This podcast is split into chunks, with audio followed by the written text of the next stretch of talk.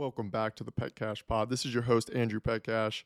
And while this whole last week, the world seems to be all over Twitter and verification, and then also FTX and its collapse in the crypto world and all the wild stories, sports, as always, had another big week, whether it was the business of athletes, sports tech slash biz, or NIL and college sports. So we'll be covering all of that today.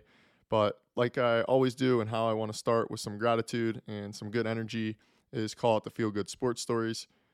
The first one we had was in honor of, in honor of Veterans Day. RealTruck they've teamed up with three high level NFL players: Travis Kelce, George Kittle, and Dak Prescott to gift deserving veterans and first responders the truck of their dreams. They're going to be releasing this as a three part series with the focus on each athlete and a hero from their hometown. So uh, it's it's sort of ESPN 30 for 30 style, and I'll provide more info on that as it comes out, as I'm sure the videos will be awesome. Ascent Protein, they are donating $10,000 to Team Red, White, and Blue.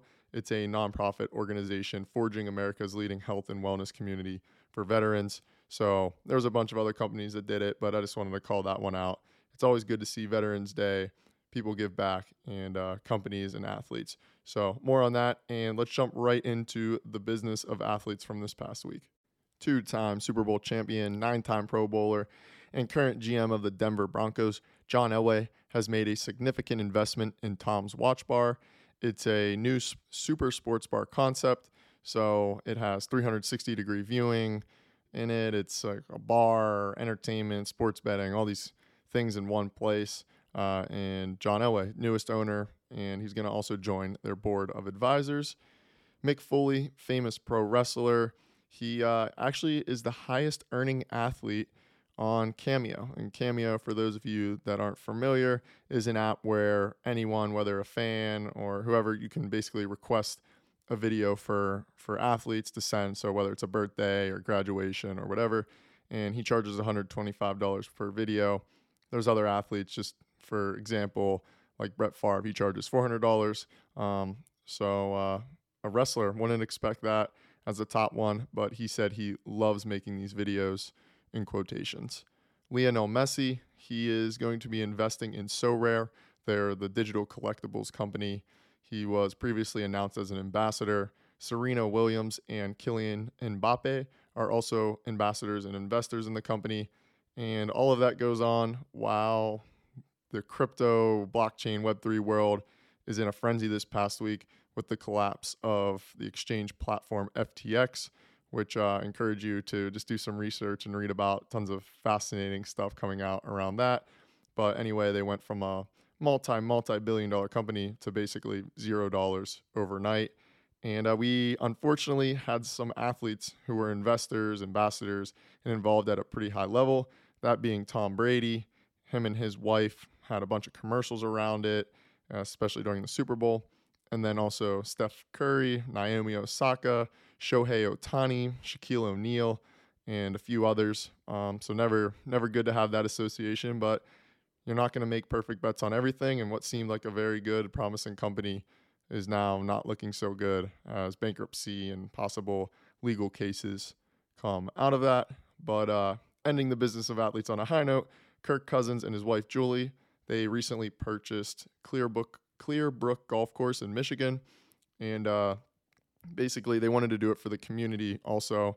I'm sure there's some monetary as with anything.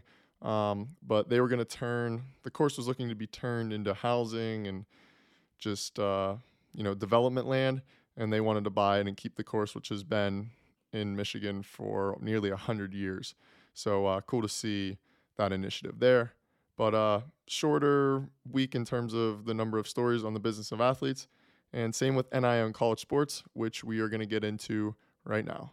This past week, the New York Times put out a very weird hit piece type article on LSU gymnast Olivia Dunne, who's made over $2 million from uh, NIL, which is awesome. Wasn't able to happen several years ago, but they basically said that she's using her, you know, sex appeal to sell and it's setting college sports back.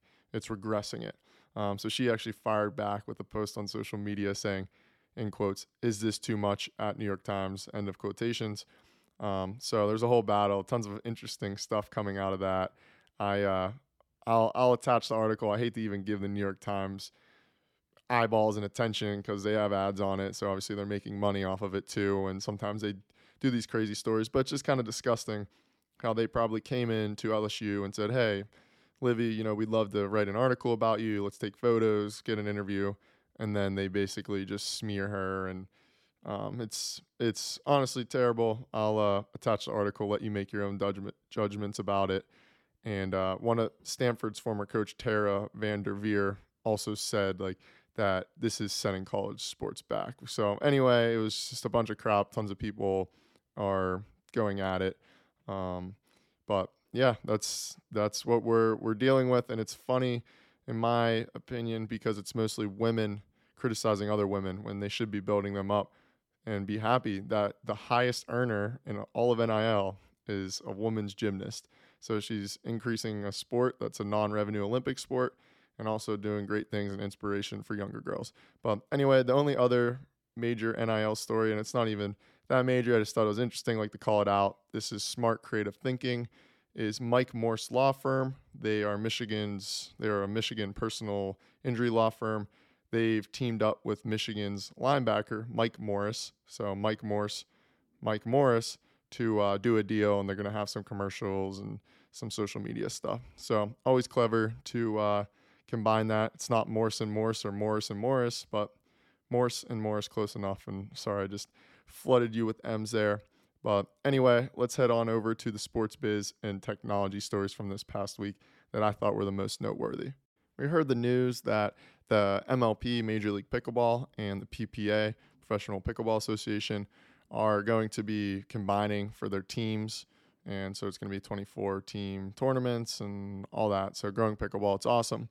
But anyway, we've had a bunch of pro athletes buy teams Drew Brees, Tom Brady, Kim Clijsters, Kevin Durant, LeBron, Kevin Love, Draymond Green. I might even be missing some more in there.